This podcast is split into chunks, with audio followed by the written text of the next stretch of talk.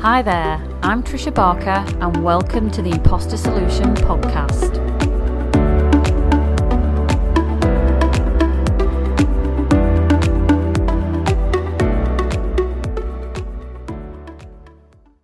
Hi there and welcome to this week's episode where I'm talking to the lovely Rachael Kennedy. I met Rachael about 4 years ago when we were connected through a mutual friend, and because she lives in the same part of the world as me, I've been able to meet up with her face to face on multiple occasions and have really interesting conversations about lots of different things, including imposter syndrome. So when I was looking for guests, I just knew that I wanted to get her on the show. So in this one, she talks about her journey and her own experiences with imposter syndrome working in the hairdressing industry. She talks about how she's carved her own way and built a business and a brand that is really true to who she is. And she also talks about how imposter syndrome really shows up when you work on your own and how and what she's done to combat that. She also inspires me about being a better human being for the planet. She just does remarkable work and builds it into everything that she does. So without further ado, here's my conversation with Rachael Kennedy.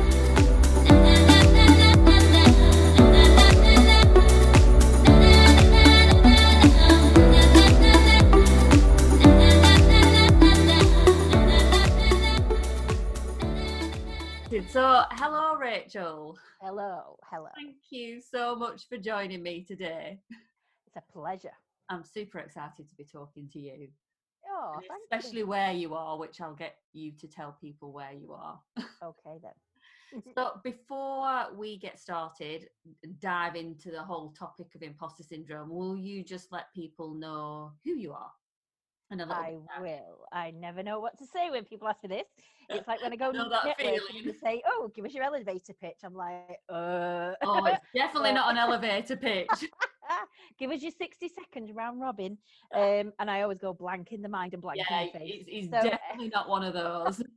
So I'm Rachael. I live in Bury. I'm 45, and I own Grönn Eco Salon. I'm a lover of red lipstick. I'm a bit noodle obsessed, and I've got my little dog Hector, who's my best friend. Yes, and if anyone could see you now, you've got beautiful red lipstick on. Well, thank you very much. Yes. So I wanted to talk to you because I know we've had these conversations about imposter syndrome. You know, we've talked about it when I've been in the salon or just through the conversations we've had. When was the first time that you ever heard the term imposter syndrome? Can you remember? I think I was pretty late to imposter syndrome, and I think it was pretty much when I started to be around you and meet you, I think. Yeah. It might have been Julie Butterworth, actually, who first mentioned it. Yeah. I think that's how we got to know it. Yeah, it is. Yeah, that's how we connect. So imposter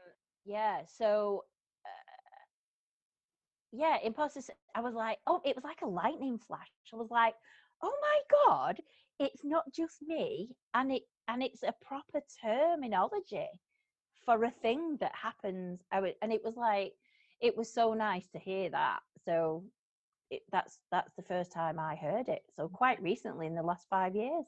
Yeah, I'm exactly the same as you, is that I came late to the term and I had exactly that same revelation that, wow, this has got a name. Yeah. And I looked at the, I remember when I Googled it just to see what it was, because my coach mentioned it to me at the time.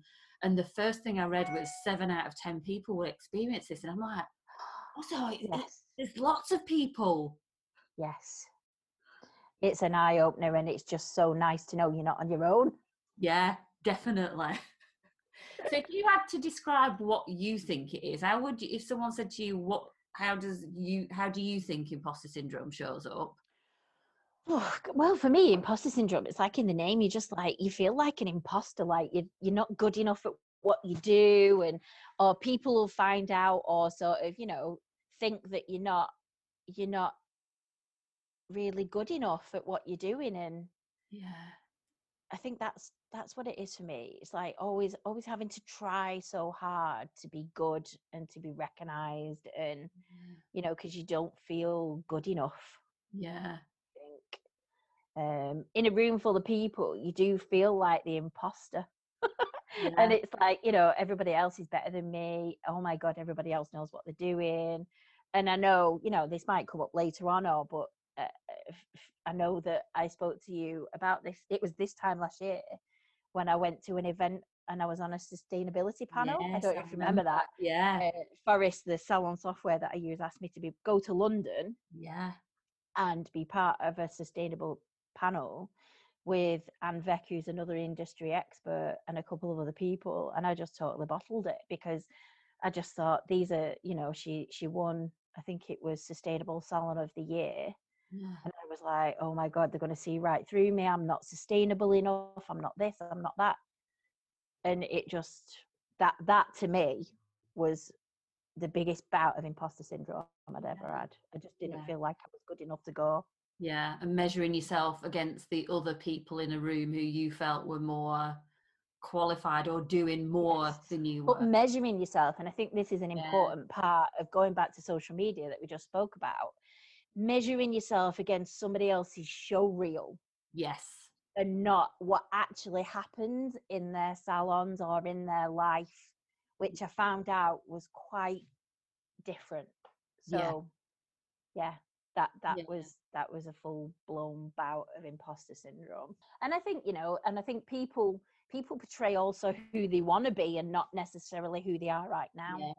So you I think you've always got to look at social media with that. It is very smoke and mirrors, I think, social media a lot of the time. Yeah. Well, we want to be liked, and we want to be accepted, and we want recognition. So we're always going to try and show our best self. Yes. Rather than, I think, because people connect deeper, I think, more to the core with someone who shows the true self. You know, I did a big thing on, I think it was Sunday, like, as much as I'm bright and I'm bubbly and I'm, you know, I get crippled with imposter syndrome and self-consciousness, and I always have my lipstick on and my brows done, and it's just what makes me feel comfortable. It's my sort of little, you know, war paint kind of thing. But on Sunday I took a video of myself and posted it on Instagram and Facebook. I had no makeup on. No makeup on. And I've never done that before, you know, but, and I think people really appreciate when you show that sort of vulnerability. I mean, in all fairness, I didn't say I felt vulnerable doing it, but people will know that. And when you talk about your true self, do you find, because I definitely did, that actually that imposter syndrome stopped me being my true self. I felt like I was always pretending, like everywhere I stepped into, I was trying to be somebody different, or sound more educated, or sound smarter, or look like I was more confident, whatever it was. I never felt like, actually, a lot of the time I was being my true self. Do you ever find that? Yeah, I think so. And I think, I don't know if this is a woman thing, or, you know, I think a lot of the time, I mean, starting from being quite young, when I started in hairdressing when I was 17, you're told you've got to be a certain way. You're not allowed to be, you know, personal with people. You're not allowed to be your true self. And we used to get told, as soon as you walk through that door there, that's the stage door, and you have to be this persona kind of thing. And I've always rebelled a little bit against that, which is why I've always been in trouble at work for being rebellious, militant, as one boss used to call me. And I think I really struggled all my life with being what people thought I should be and told me that I should be. And I think when I turned 40, I had this sort of revelation that, you know what, I'm not doing this anymore. And when I opened the salon, people, you know, there's certain things that salons should be, and ways that business owners should be, and certain ways hairdressers should be. And I just completely blew that out of the water with the way I did the salon and the way I hold myself in the salon. I am completely me and honest. Yeah, you are. All the time. Yeah. You know, if I'm struggling, I'll tell people. If I'm pissed off, I'll tell people. If, you know, and I make friends with my clients, where one boss told me, don't ever do that, you're crossing the line. Whereas, you know, my salon is about, and me, I'm about relationships with people. Mm-hmm. So yeah, I think I felt better now after all my life being someone else and stepping into my own shoes. It feels quite comfortable. And like, you can relax because you're just being you. Yeah. I find at the end of the day, I'm exactly like you. I'm not exhausted. I used to be exhausted. Yes. Because actually, like you said, and how your boss said it, it's like stepping through the stage door. Acting all day is tiring. It is hard work. It is hard work. So hard work. You know, and you're watching what you say and watching what you do, and you know, and I'm done with that. I'm done with it. Yeah. So, and this has probably been the happiest I've ever been in my life, and the most successful I've ever been in my life, and been surrounded by the most amazing people in my life. Because, you know, and I know it's a cliched term, your vibe attracts your tribe, but it really does. It does. When you're honest and core to your core about being who you are, then those people are attracted to you. So. Yeah.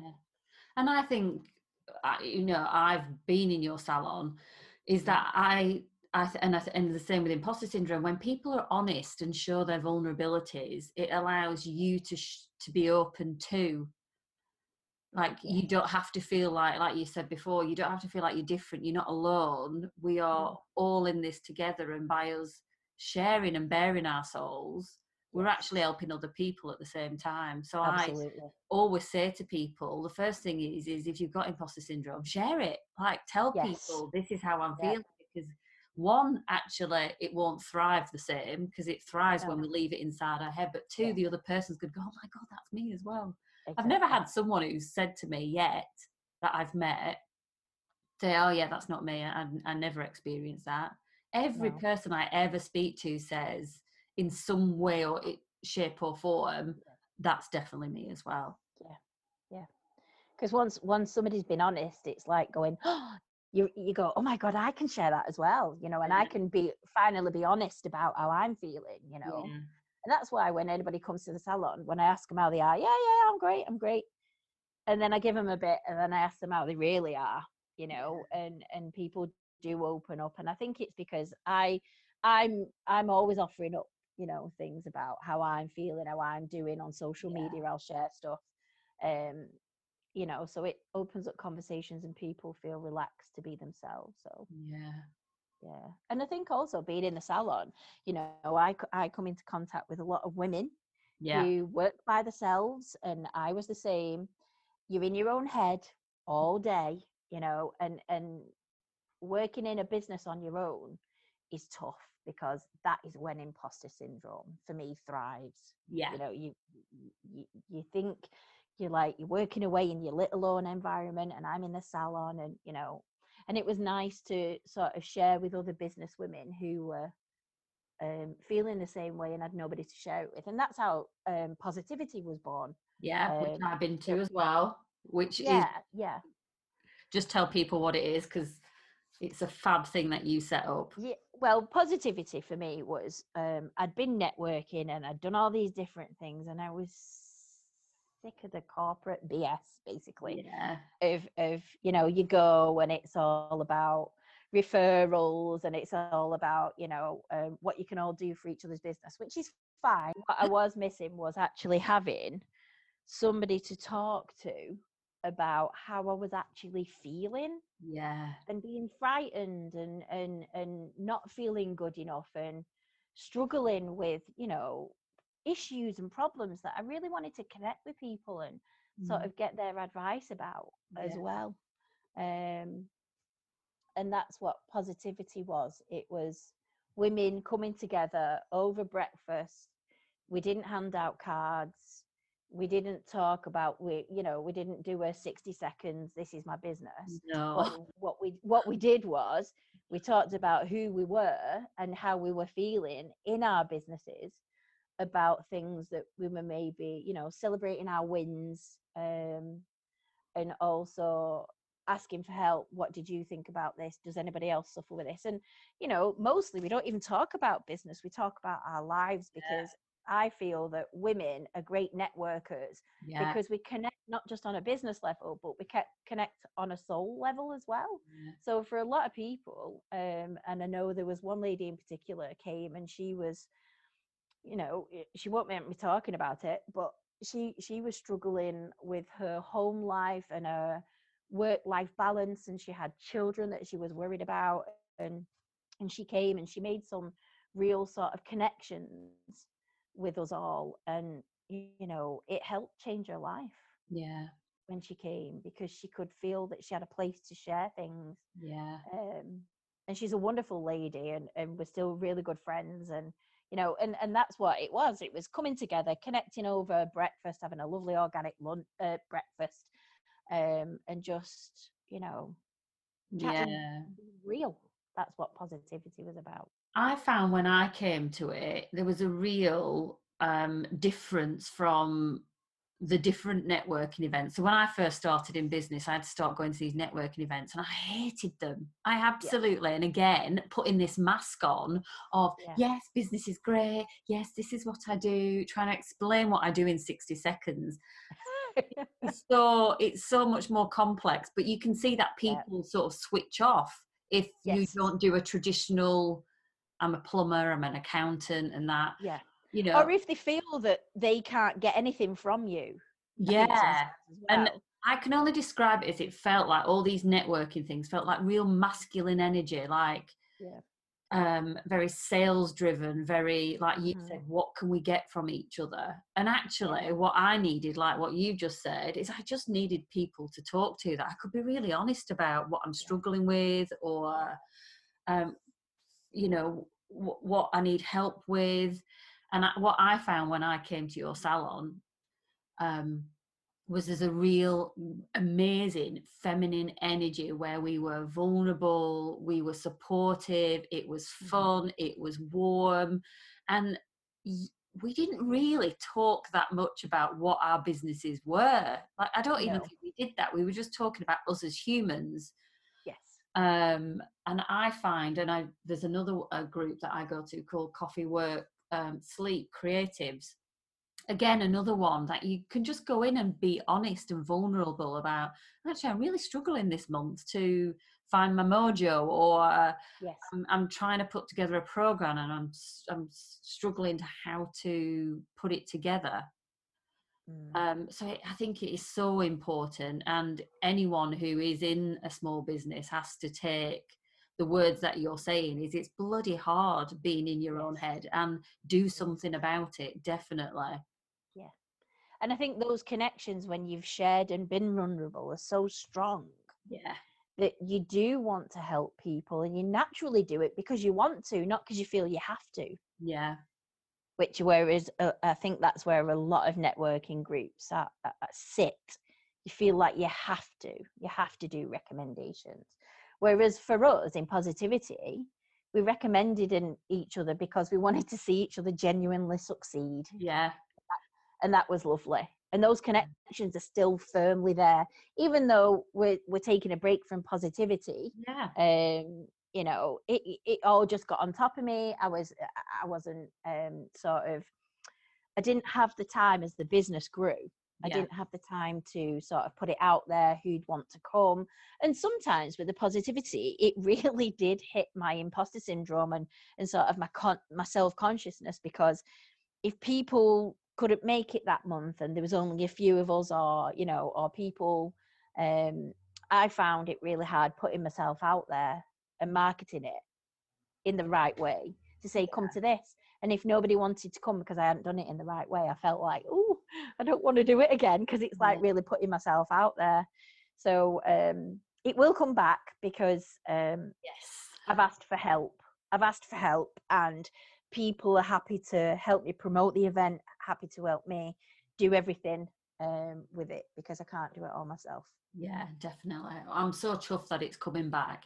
But it's interesting, isn't it, that sometimes we deem success by numbers. We're driven by how many. And like you just said, you shared the story about that one woman who it's changed her life. Sometimes it only needs that one person Yeah. Because then that ripple effect goes on. So yes. I'm definitely like you. I've run some small workshops locally before. Yeah. And you can get caught up on numbers. But actually, what I've found now is that I like the intimacy of smaller numbers. And you can make more of a connection with people. But I have the thing, even if I just come to that place and have a good conversation with one person, yes, then it's been worthwhile. Absolutely. But because yeah. again, you get caught up comparing yourself. Yeah. To other networking groups. And this is what I always try and remind myself of. I don't do things like other people. No. So it's okay to not have results like other people. Yeah, and do it in your own unique way. And I think, yeah, positivity is definitely a great thing, I think, for connections. Yeah. When everyone else is going left, turn right. Exactly. Yes. Well, I found that really hard when I started my businesses. Everyone's telling you this is how you should do things. And a lot of it didn't feel right to me. Yes. And it took me a while to realise. And I wish, hindsight's a wonderful thing. But stepping into your shoes of carving your own way, and just because everyone else does it that way, doesn't mean say you have to. Exactly. And you definitely have. So I want you to tell people a little bit more about your salon, because you've had some massive achievements in terms of recognition of your salon. And I don't want you to play it down. This is when I go shy and I'm like, oh no. Yeah. Yeah, I have had some good recognitions and it is nice. And I do sort of pinch myself. I was LUK's listed in the top 10 salons in Britain. Yeah. In Harper's Bazaar, Stylist Magazine. And also just recently I was on Euronews' top 10 European eco salons as well. And not just things like that, people say lovely things. I've had great reviews and things like that. And, so yeah, the salon is different. So we've got sustainability at the core. So everything that we do it in a way that doesn't impact the planet, but not just with using products, being organic, that kind of thing, but also behind the scenes, like our gas and electricity supply. Yeah. From Ecotricity, which is one of the greenest and purest, and also the only energy company that is Vegan Society approved. Right, okay. As well. Yeah. So it doesn't come from any sort of pig farms or anything like that, because the salon is totally vegan as well. Yeah. Obviously, I am. So sustainability is at our core in everything that we do, but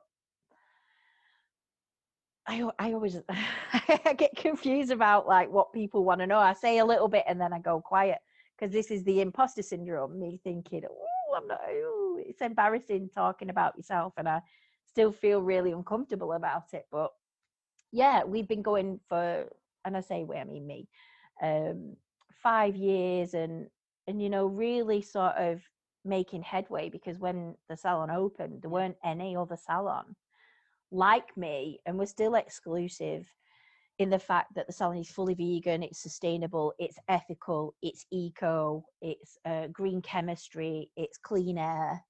I think, yeah, there's not many that can do that. And when we don't have hair pictures everywhere, which everybody was like, oh, have you not got any pictures of hair up? No, because I don't do it like everybody else. So yeah.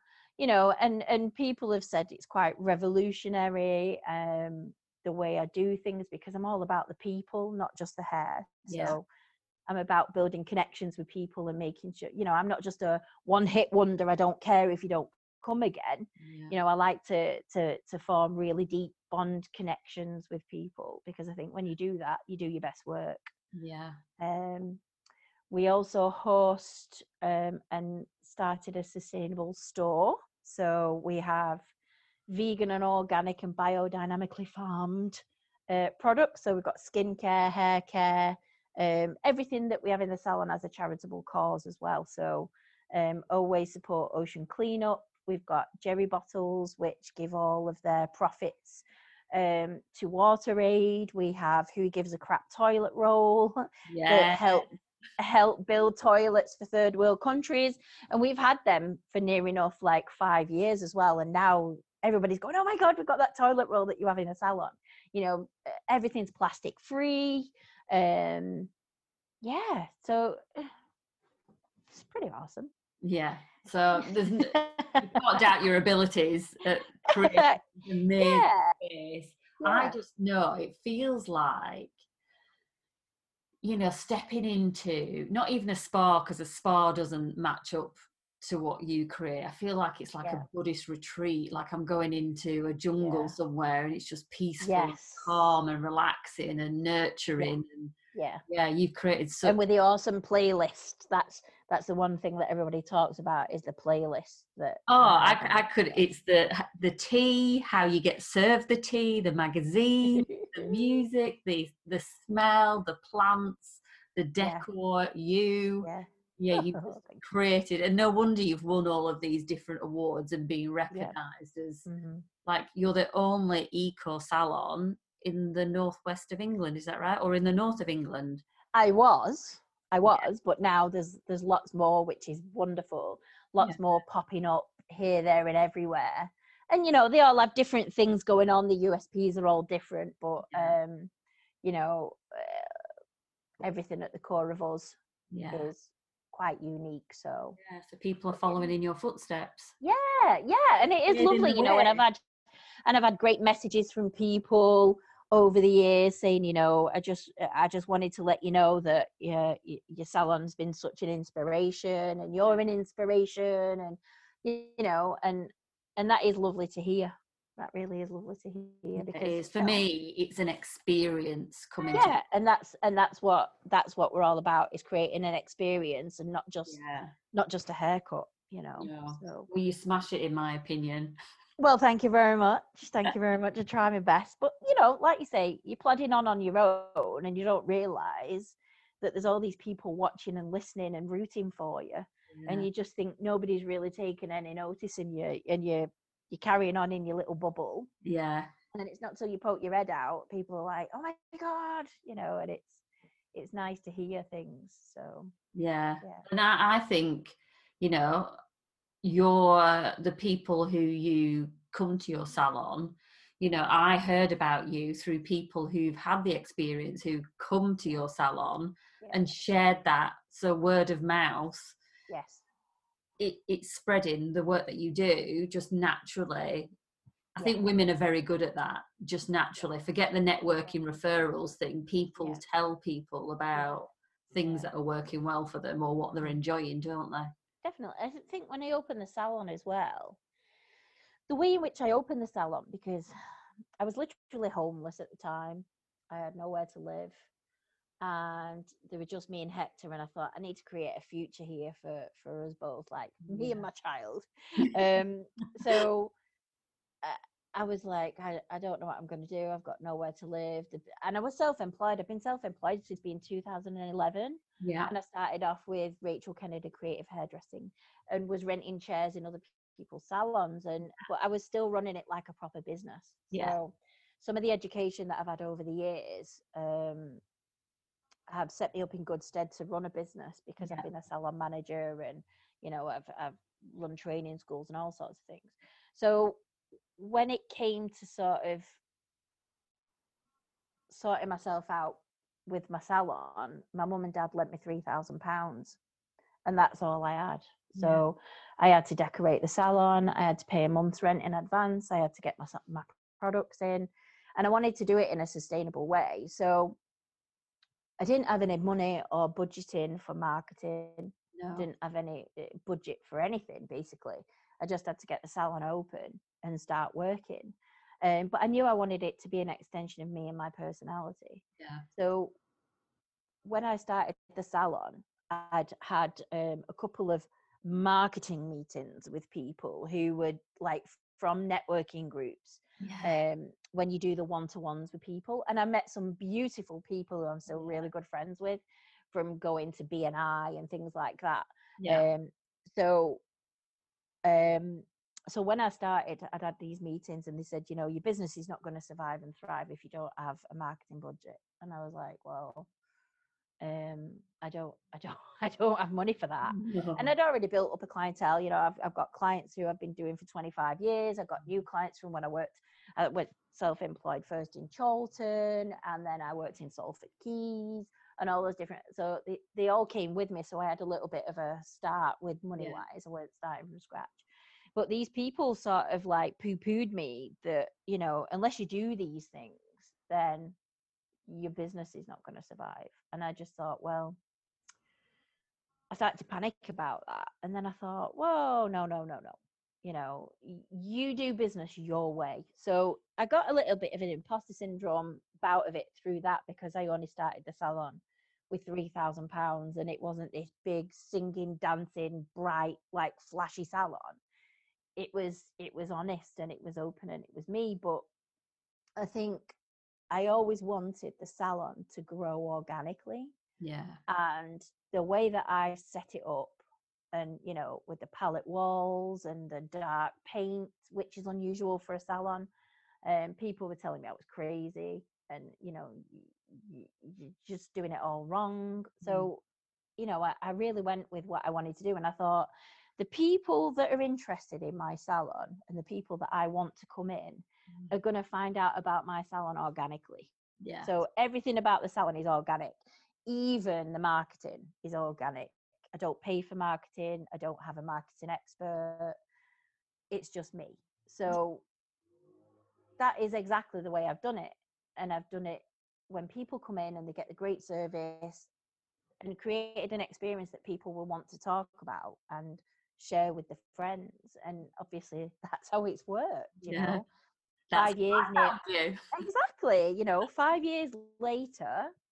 And if you look on the salons in the area that have got multiple like team members and things like that, and I work by myself, and I have the same amount in number of reviews, if not more, than other salons in the area. And I know that's what, because I monitor, you know, I'm not daft. I monitor when people come in, where they've heard from, you know, about me, and a lot of it is from reviews. They believe and they trust reviews. So organically, I think that's the best way to do it, you know. Yeah. So it has grown organically. Yeah. And that's why they want you on panels at events. Yes, it is. So I want to go back to it, because you said you bottled it, but you didn't actually bottle it. All you share with people what actually happened. So you bottled it maybe when they asked you, but I was like, what actually happened once? Because we had the conversation, didn't we, about it? Yeah, because I think I was doing your hair, weren't I? Yeah. And I was like, oh my God, do you mind if I talk to you about this? I'm totally like panicking, and, you know, I've got to go on this panel. I've got to go to London. It's a big software company. It's Forrest Software and the worldwide, and they have all these big salons, and they want me to be on the sustainability panel. And I think what led to this was I was always asking them, have you got this? You know, they do treat cards. Have you got wooden ones? No, we don't do wooden ones. Right. Well, I'm not having them unless you got wooden ones. And I was always asking for things that they'd never heard of before, or, you know, so they must have thought, hold on a minute, she does something really different. So they asked me to be on this panel. So I went to London, put me up in the Sea Containers Hotel. And when I got there, as soon as I got in that hotel, my imposter syndrome just like burst out of my chest because the hotel was so posh. Yeah. And it was on the South Bank, and this thing was in the Oxo Tower.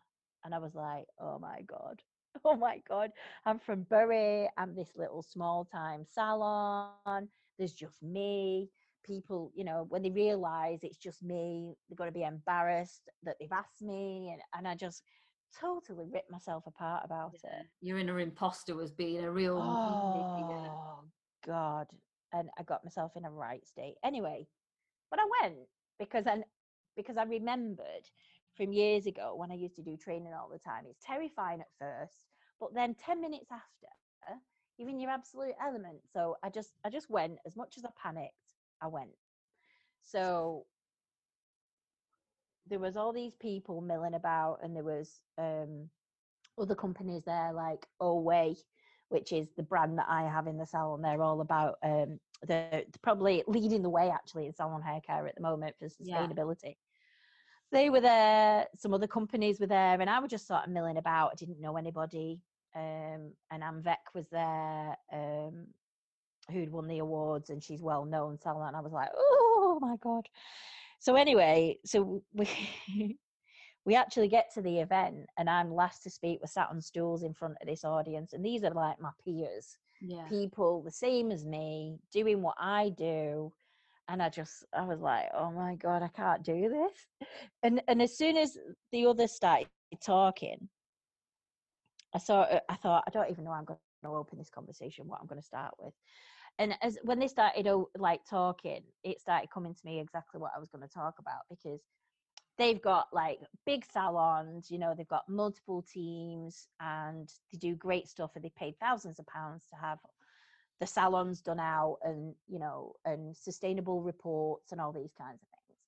And I thought, well, I'm just going to be authentically me. And I was, and I started by saying, you know, your salons sound wonderful, and, you know, they sound great, and I love what you're doing. But I was a little bit different. I had £3,000. I was homeless. I was inspired. I had my dog, and that's it. And I and everybody sort of shifted in the seats and started paying attention, and were like laughing with me, because I can't help but be a bit of a joke. No. I think it's a Northern woman thing as well, like the accent and stuff. So, you know, and I've always been quite fun with things, and I made people laugh, and, you know, when I was heartfelt and I was really honest about where I came from, how I've done it, how I've built the business. And it was so exhilarating to see, like, people were mesmerized about what I was talking about. And I was like having to stifle giggles, because I was like, oh my, I can't believe this is happening, you know. And then afterwards, when we'd all spoken, like, people coming up to me going, oh my God, I was so motivated by what you said, because a lot of them were people who worked on their own. They didn't have big budgets, and they didn't have a lot of money to start. And, you know, and they were all sat there with imposter syndrome too, thinking, yeah, you know, all these salons are big and huge, and, you know, how can we really make a difference? So I told them how they could make a difference straight away by going back to the salon, you know, and a lot of them still follow me on Instagram, and we interact and we chat a lot, and, you know, that kind of thing. So that was really nice. And then after I came back, I was like, right, that's it. I'm going to do loads of speaking events, and I'm going to do this, and I'm going to do that, and I'm going to do the other, you know. So, yeah. So imposter syndrome nearly throttled me for that event. But it turned out well, and I beat it back down inside, you know. Yeah, but, yeah. I had other people being your true, authentic self. Absolutely, absolutely. Because at the end of the day, who else can you be? Yeah, you can't keep an act up, like you said, like we said earlier. You know, it gets exhausting. So yeah, if I could urge anybody to do and be anything, it is be your genuine self. Yeah, don't be afraid to say you're struggling, or you haven't got a plan, or, you know, you don't know what's going on, or you don't feel like you're worthy, because as soon as you say that, there'll be a handful of people go, oh my God, you're amazing at this, and they'll want to tell you, you know. So, like you did, thank you very much. And you went and did it, and now I smashed it. Yeah, you did smash it. Do you realise now why they chose you and asked you, looking back, hindsight? Yes, I do. Yes, I do, because I am actually living, breathing, doing everything that I say I'm doing, that I put out there, I'm doing it. Yeah, so you're not an imposter, you actually do everything you say you're doing. Yes. Yeah. Yeah. I want to know, did you get a second night in the hotel to actually finally relax and go, I'm not an imposter, this is really nice to be? No, I didn't. Oh. I wish I had, because it was lovely. It was a nice hotel. They could do better with the vegan breakfast, but it was a nice hotel. And I went for a walk down the South Bank the night before, and I think that sort of calmed my nerves a little bit. I found a Christmas market, because it was this time last year. Yeah. And that was it. I was away then. So I spotted some fairy lights, and I was in my element. Definitely getting out, moving my body. Even actually if I can't get outside, if when I find imposter syndrome takes over my mind, or I feel in a funk, then I know I need to move somehow to move the energy. Yeah. Yeah. You saying going for a walk, I find massively getting out in nature helps me. But if I can't, I just move my body in the house. I'll dance or just do some stretches. I find that gets me out of my head. Yes. Putting on your favourite song, cranking the volume up, having a dance with the dog. You know, I think it really does do well. And I was reading an article the other day as well. And, you know, we're basically about energy. Yeah. And I think the article said if you're feeling in a real funk and you can't get outside, have a shower. Yeah. Because the water releases the energy and then you feel refreshed afterwards. So that's a good point. I once met someone who said, imagine that all of that, how you're feeling is you're washing it off yourself. So you can see it coming off you. But also, I don't know, Wim Hof talks about cold showers. Right. And actually how that energizes you. So I have a warm shower in the morning, but that last minute I turn it to really cold and I'm like actually though, doesn't it? It's so invigorating. It really like shifts the whole energy. I feel so I'm a really cold person, so thinking of getting in a cold shower is horrendous, but actually it really makes me feel alive. Yeah. So yeah, definitely it's a great tip, that is. And it's interesting what you say about being triggered by, I'm from Bury. Do you find being Northern, because I know for me, being Northern has massively had an impact on me feeling like an imposter. Like I've always been triggered by people who are more educated than me, talk posher than me, come from a different background from me. They used to be, still do sometimes, but they used to be a massive trigger for me. Mm. And my northern dulcet tones, like I thought that I sounded stupid. Like so I didn't want to use my voice a lot of the time because I didn't want to be judged. Do you find being northern has that impact on you?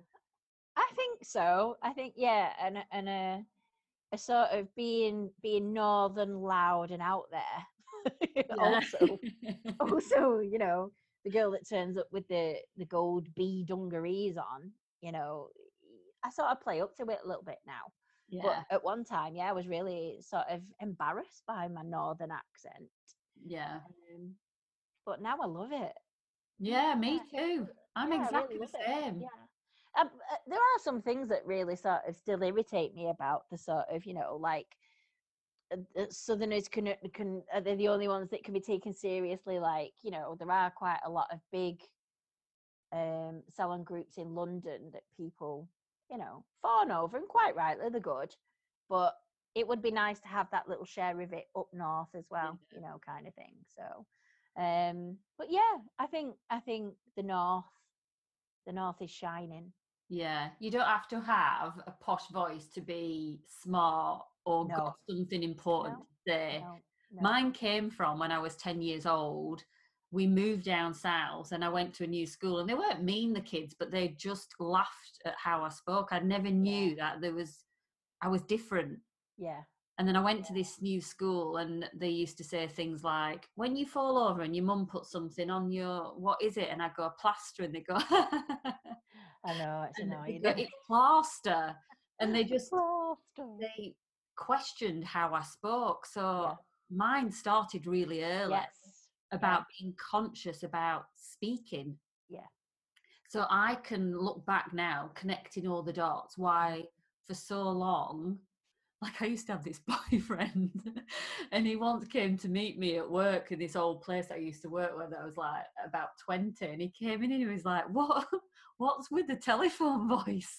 And I'd be like, hello. Yeah, because you do get conscious of it, don't you? And it's when people pick at you, you do feel like you have to be someone else. Yeah. So I still now find myself that, and especially because you're northern, sometimes you don't put all your words in a sentence. No.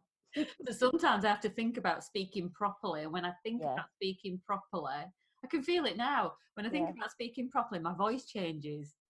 Yes. Yeah. But yeah, for anybody who doesn't like the sound of their voice, that's one thing that I have come to accept and love is that my voice is mine, and the only way that we can use our voice is by being okay with hearing you. Like, I hear so many people that hate the sound of my voice. Well, if you hate the sound of your voice, how are you going to share your message and share your truth? Exactly. Yeah, I think you're right there, definitely. And there is, I don't know if you're familiar with the magazine that celebrates all the Northern women wins. It's called Northern Lass magazine. Oh. Actually, I got featured in that too. And it was one of my dream sort of articles, you know, because I've got a list of publications that are my dream sort of publications that to be in. And that, I think, was, one of my favourites. And it's a great magazine, and it's all about Northern women. Yeah. Oh, I'll put that in the show notes, and I need to get it. Is it a subscription or...? You can pick it up from a few places, but you can order it, I think, directly with them.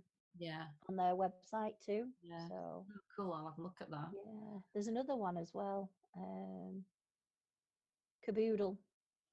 And it was, I think that's a mix, but that's like Northern creative types as well. And it's all sustainable and fully women led as well. Love it. Love it. So what do you do on a day-to-day basis when imposter shows up for you now? How do you sort of tame it or overcome it? I think I'll organise and reach out to speak to someone. Yeah. Because I think that's really important, is to not squirrel yourself away and hide from it. Yeah. Or I'll do a post on social media about how I'm feeling. Yeah. Or, you know, and also I look back on, and I saw this on LinkedIn a couple of weeks ago, and it was a really good idea of, you know, when you're feeling like you're not having a winning day or imposter syndrome's kicked in, you put a file together of all your wins, and all the great things that people have said about you or things that you've done that you're proud of, and you put it in a file and you look at it.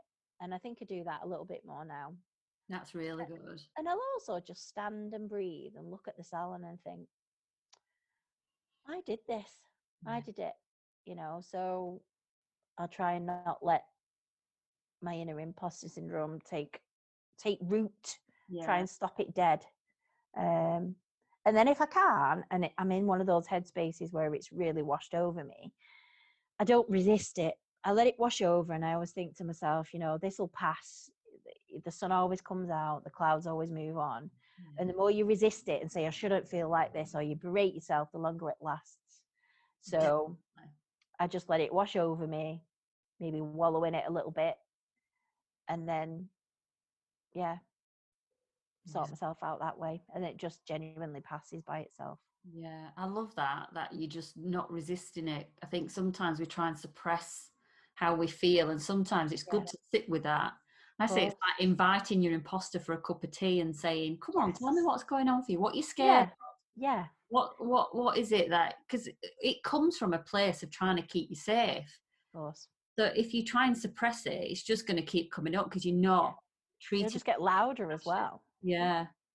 I heard a really lovely thing. You know, people talk about, you know, filling your cup up and all of that. But I heard about the different phases of the moon. Yeah. If we look at ourselves like the moon, the moon isn't full all the time. It goes through these different phases in the month. And if we realise, we've talked about it before about period energy and hormones and all of that. But if we tap into that, we realise that we will have times that we don't feel our best, or we're not productive enough, or actually our inner imposter's louder because our hormones at that point in time are triggering it. But it does pass, like you say. It's wonderful to know that, isn't it? Yes, definitely. And I think I already made the connection, like with the moon phases and things, like from our conversations about, you know, being in the autumn and winter of your cycle.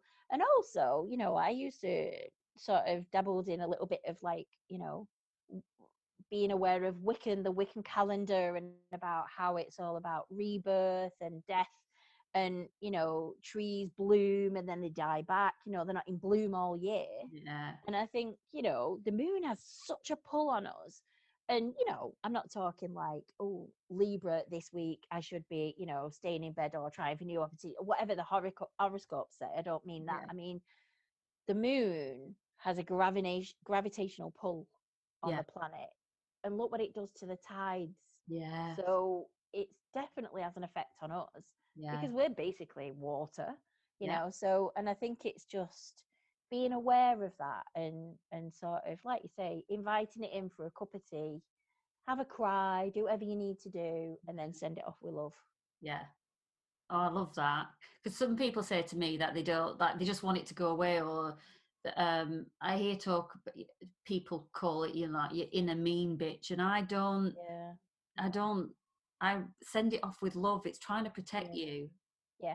Definitely, because if we don't have that little voice, you know, I mean, when you stand on the edge of a cliff and you look down, that little voice is going, no, move back. It's there to keep us out of trouble, you know, and sometimes it won't want you to do things that are scary, or, you know, putting yourself out there, oh, don't do that, you'll fail, oh no, it's trying to keep you safe. So you should love that part of yourself, you know, and give it airtime sometimes, and you know, you don't always have to listen to it, but just realise that it's a part of us, and sometimes you can't just get a grip and, you know, and pull yourself together.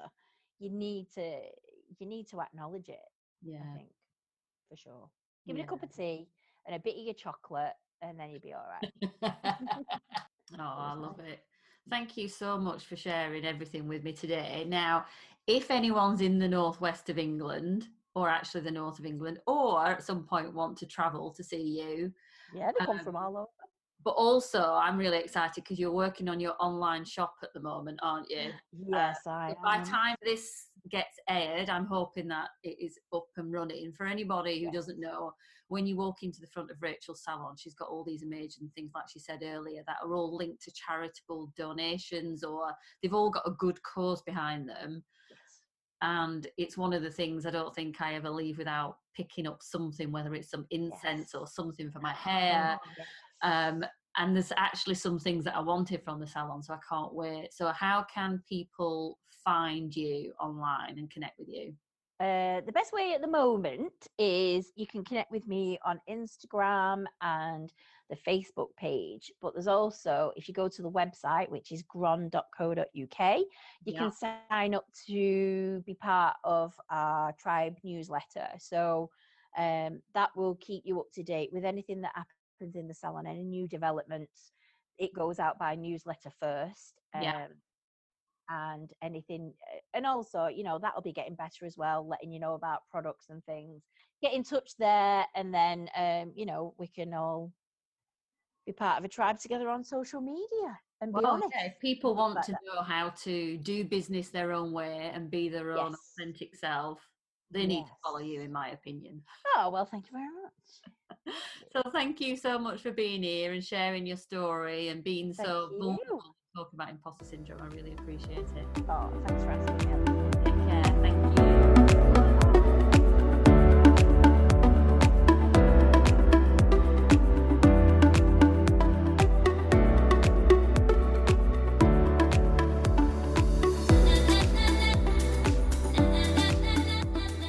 Oh, I love that conversation with Rachael. So how was it for you from that conversation? Did you get any moments where you thought her story resonated with you? Did you get any light bulb moments, or were you inspired or motivated? Please do let me know. Connect with me over on the Imposter Solution over on Instagram, and let me know what you thought, and maybe what your biggest takeaway from the podcast was. So before we finally wrap up this one, just to let you know, there was various things that we talked about in the podcast, so I've created some show notes where you can find the links to those things, as well as how to connect with Rachael. Finally, I'd just like to say thank you to Rachael for being such a wonderful guest, for sharing her own journey and some of the stories around how imposter syndrome has shown up for her. If you do think that other people would benefit from hearing her story, then please press the share button. I'm very passionate about more people talking about this subject and breaking the taboo. And finally, before we finally wrap up, if you enjoyed this, please hit the subscribe button so that you will be notified when the next episode is live. And if I can be really cheeky, if you enjoyed it, please take some time to rate and review. So that's all for this episode. Until next time, bye for now.